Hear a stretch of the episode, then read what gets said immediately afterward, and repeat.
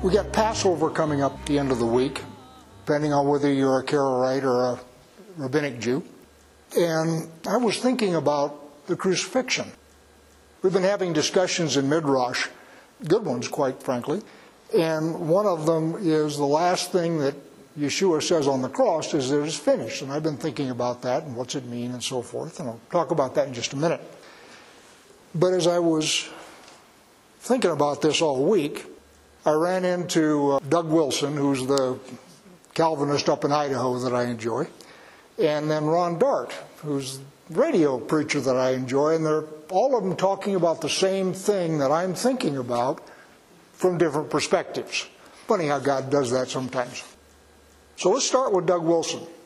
As you know, or maybe you don't know, he's a Presbyterian, Calvinist, good guy, very conservative, and he's talking about the evangelical church in the context of telling the truth.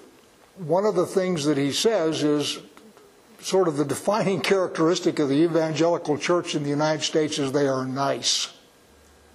And he's not impressed with that because in being nice, they've quit standing for the truth. So they've sort of lost the plot, if you will. And he's talking about it in the context, among other things, about this Supreme Court confirmation, where you have an affirmative action pick with a mediocre career who will not tell the truth. When she was asked, What's a woman? her answer was, I'm not a biologist. Now, any six year old can tell the difference between a man and a woman. And quite frankly, she can too, because she was nominated because she was a woman. You know, come on. But the fact that she won't say that indicates that she will not tell the truth. And what we've done is we have put a judge on the highest court in the land who doesn't tell the truth. That's not good. So Wilson was talking about it in that context, and he was talking about the fact that evangelicals don't oppose anything anymore. They don't stand for anything because they're nice. Ron Dart was talking about the same thing in a slightly different context. And Ron Dart, of course, has been dead for a number of years. So he's talking back in the context of the 80s and 90s, because that's when he was preaching. And his comment was the church lately, and lately being the last 50 or 60 years, has gone off and pursued relevance. What they've tried to do is become relevant to the culture. I'm watching a British television program, an old one, set in countryside England, the police drama. And one of the characters in there is a Church of England priest who's a woman. And when she's introduced, she comes running up in her tracksuit and she says, Hi, I'm the Rev Suze. Her name is Susan, but she calls herself the Rev Suze, so she'll be relevant to all the kids. And you can imagine what her preaching was like.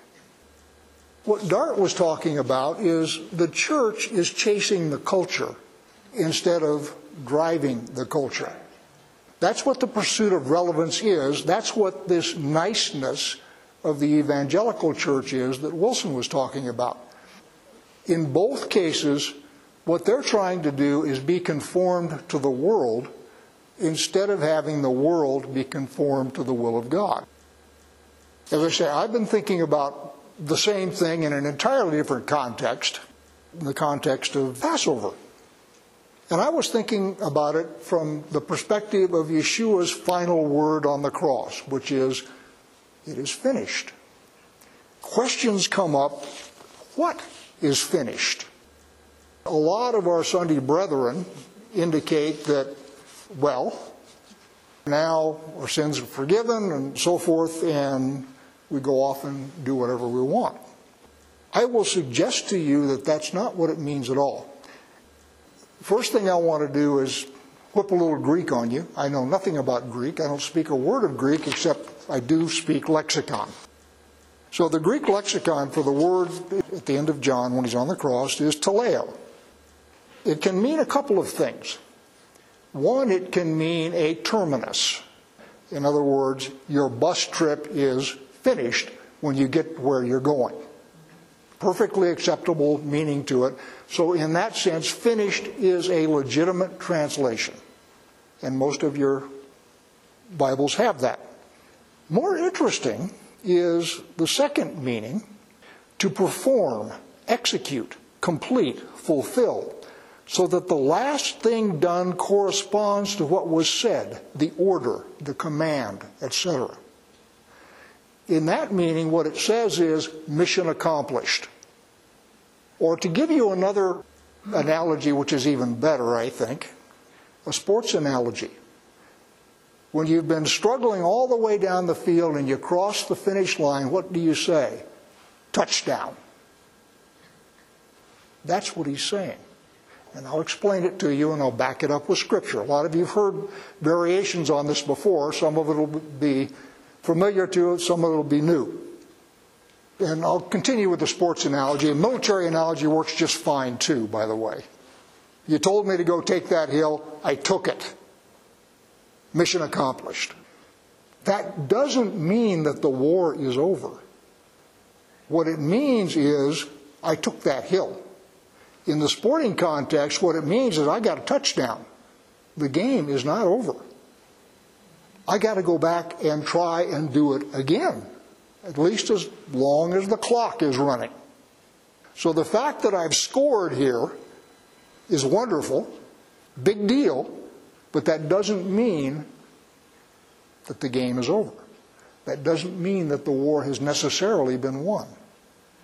It is an intermediate objective in a longer plan.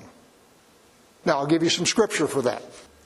Ephesians, start with Ephesians 1, verse 7.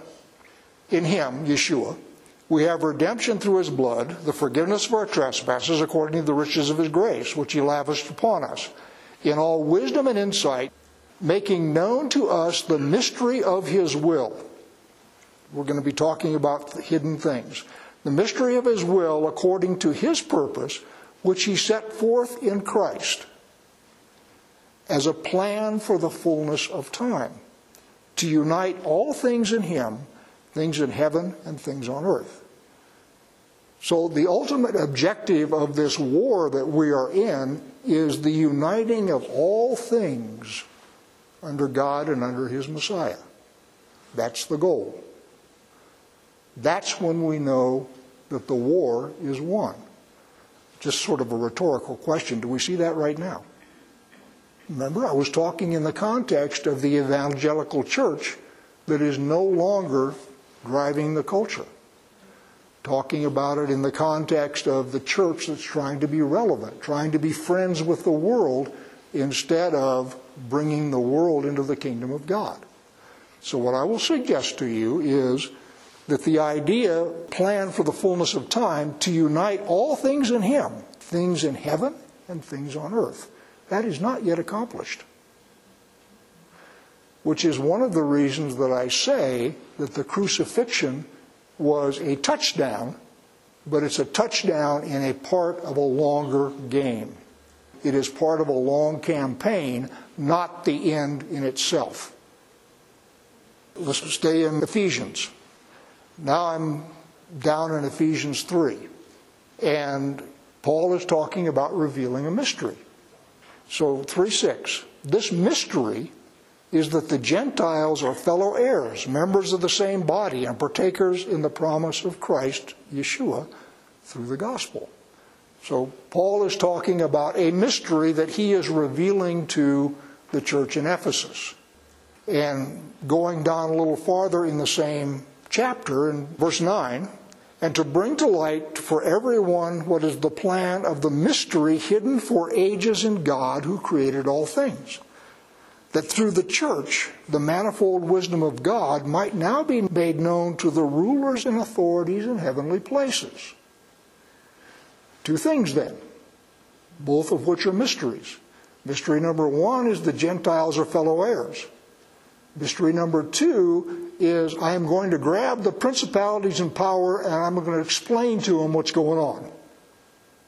Because remember, what God is dealing with, universally, if you will, is a rebellion in heaven. And the rebellion in heaven is being reflected with what is being played out here on earth. And we are part of that situation that is being played out. But it's not just down here, it's also up there. And so what Paul is saying is, I'm going to reveal to you two mysteries. Mystery number one is because of the crucifixion, the Gentiles are now fellow heirs. That's a big deal. And then the second thing is, I am going to explain to the principalities and powers just exactly what's going on, and I'm going to bring them back into subjection.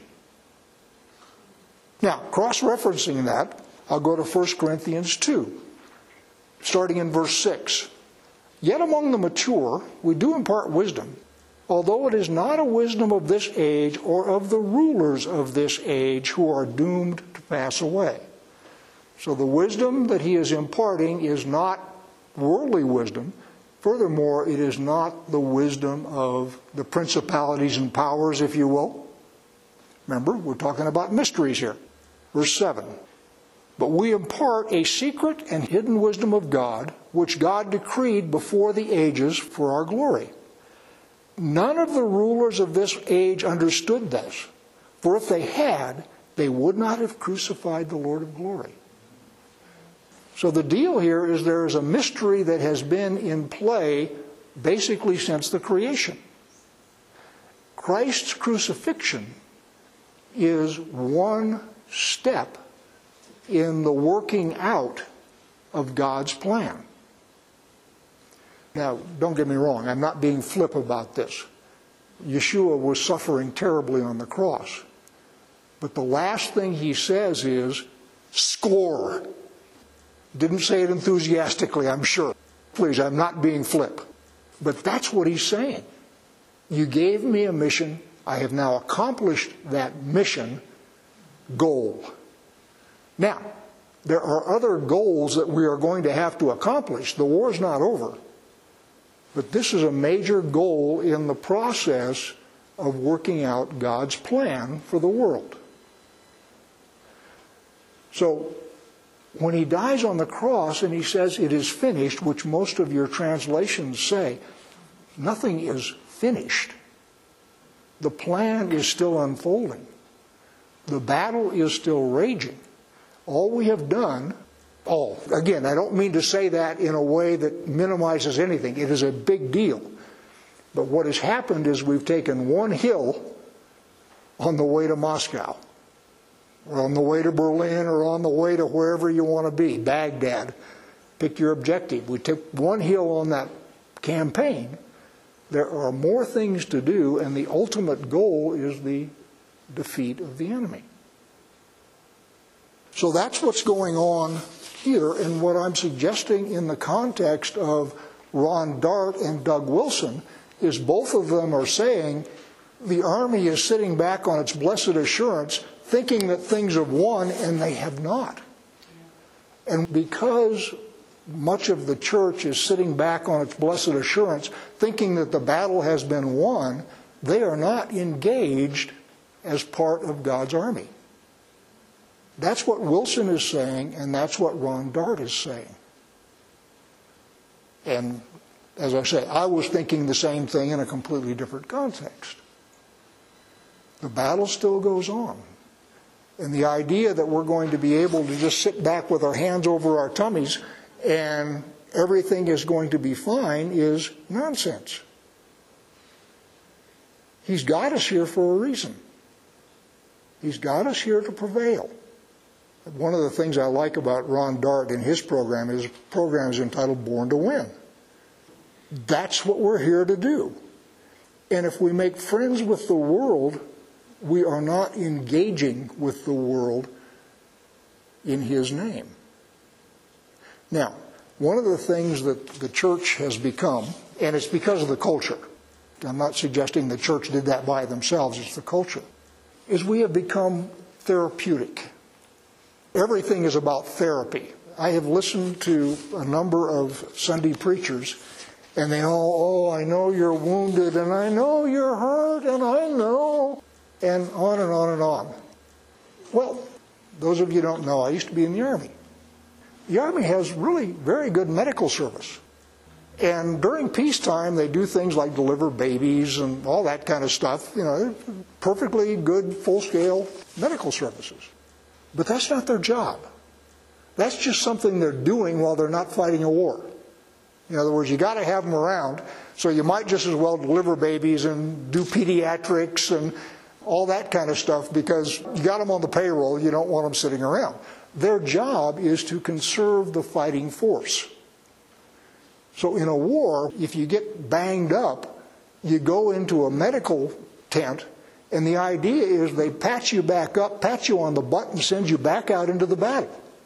They don't say, oh dear, you poor wounded thing, come over here and lie down. It's going to be okay. The goal of the church, the goal of a hospital, is, of course, to heal the damaged. That's part of the mission. But we heal the damaged so that they can get back out there and continue to fight.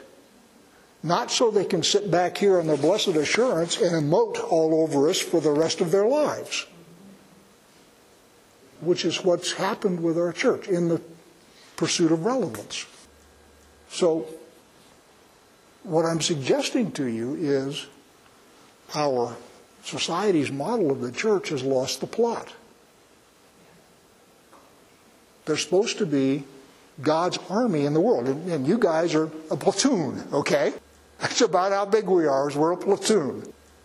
We're not a division, we're not a corps, we're not a army, we're a platoon. Okay, that, that's fine. God needs platoons, and that's what we are. But understand that a lot of large formations in the church, thousands and thousands of people, have ceased to be effective in God's war. They are basically sitting in port, healing each other, being emotional, all that kind of stuff, and all that's fine. But you got to send the battleship out into the ocean in order for it to be effective. It doesn't do any good sitting around in port taking care of everybody. You don't have a war. Yeah, by all means, have it sit in port, have it take care of everybody. One of the examples I used a number of years ago is the United States has something on the order. I don't. Uh, Biden has been cutting things, so I'm not sure how many we got anymore. But we used to have over a dozen aircraft carriers. I don't know whether you know what an aircraft carrier can do, but they carry helicopter wings. They carry a battalion of Marines. They've got five hospitals. They've got a nuclear reactor that can purify fresh water at an amazing rate. And so what happens whenever there's a disaster is we run an aircraft carrier over there, park it as close to the shore as we can, run a cable into the city to restore power because the aircraft carrier can power a city. We get our helicopters off of the aircraft carrier and we go start finding people who have been damaged. We bring them onto the aircraft carrier where we've got five hospitals. We purify water so they've got stuff to eat. That's wonderful. But that's not why we built an aircraft carrier. We didn't build an aircraft carrier to do that. Now, when we're not fighting anybody, by all means, use them for that. That's a good use of them, as, I was saying about military medicine. When you're not fighting a war, deliver babies, vaccinate children, cure chickenpox, whatever you need to do. You got to keep busy. But understand that's not why you exist. That's not why an aircraft carrier exists. And the problem with our church today is our aircraft carriers are all parked in harbor, being all touchy feely and relevant with each other, instead of being out there where they're supposed to be. I got to tell you, I got captured last night by the Russians. I was working on this, trying to figure out what I was going to say. I still haven't figured out what I'm going to say. We'll find out in a minute. And I got to listening to Tchaikovsky, his second piano concerto. And that just sort of led me to Rachmaninoff's third piano concerto. And that sort of led me to Rimsky Korsakov. So I used an hour or more sitting there captured by the Russians. I literally was captured. You know, you normally have music in the background. No. I was watching this video. I was watching the conductor. I was captured. And one of the things about God, which is opposed to the enemy, is God thinks beauty is important. The enemy makes things ugly. You look at the concrete boxes that pass for houses nowadays, and all of that kind of stuff, ugliness abounds. God gives us beauty. And by the way, the beauty that God gives us is God's equivalent of a hospital. It's some place that you can retreat to to be healed. Doesn't have to be music. I mean, it can be going out and looking at a field full of wildflowers, sitting by a stream, any of those kinds of things. That's refreshment for your soul. That's what God gives you.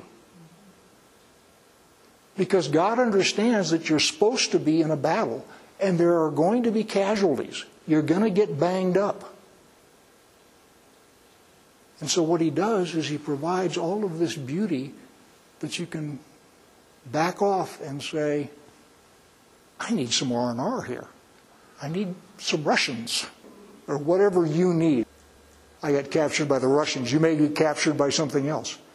I was walking on the bike path and some guy comes up behind me on a bicycle, and he's got a backpack, and the backpack has got speakers, and it's going thumpa thumpa thumpa thumpa thumpa, and talking about uh, anyway, talking about the mistreatment of women, talking about shooting things up, and it was just ugly.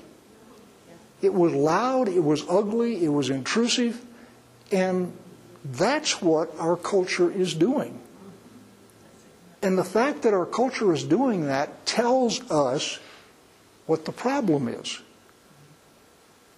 And the fact that our churches are pursuing that stuff because, well, that'll get the kids in here. Well, the only thing that brings the kids in, if you will, is telling them the truth. You got to speak the truth. You got to tell them like it is according to God's word. Right now, the churches are hemorrhaging people because they don't have anything to feed them with. They're all trying to be relevant. Their aircraft carrier is parked at the dock. And people come up and just say, well, got a nice flight deck, five hospital, cool. But what's your purpose? I don't know. So, as you go out, first thing to do is continue to speak the truth. And by the way, when you get one of these people who won't tell the truth, like our current Supreme Court Justice, what you have to do is laugh at them and mock them. They deserve no respect. Being nice doesn't work because being nice gets you run over. Colorado right now is the death capital of the country. Remember, I said last week Colorado was the first state in the nation to legalize abortion. Now we have passed laws making sure that we still get to kill ourselves. And the church isn't doing anything. Being nice, being polite isn't winning. Now, don't get me wrong, you don't have to be gratuitously nasty. But there are times when nasty is the appropriate response. You got to learn those. And when nasty is not the appropriate response, by all means, don't be nasty. I'm not telling you to go out and be gratuitously nasty. But what the world will do is come up and say, well, you know, these people, they don't really know what gender they are and so forth, so what we're going to do is we're going to help them figure it out. No, what you're going to do is you're going to maim them for life and get them stuck in a really bad decision when they are still young and don't know any better. That's satanic. But you will find people in the churches who will say, oh, well, this poor child is confused and so forth, and what we're going to do is help them figure out who they really are. No. What you do is disciple them in the gospel, disciple them in Christ, and when they grow up, they may be able to figure out who they are. But the idea that they were, what's the word now, assigned the wrong gender at birth, I mean, it's absurd. And the problem is our churches are not fighting this stuff tooth and nail. The world used to fear the church. It does not anymore. And that's because our aircraft carrier is parked in the dock and we have these big therapy sessions going on inside instead of, now that you're healed, get back out there and fight.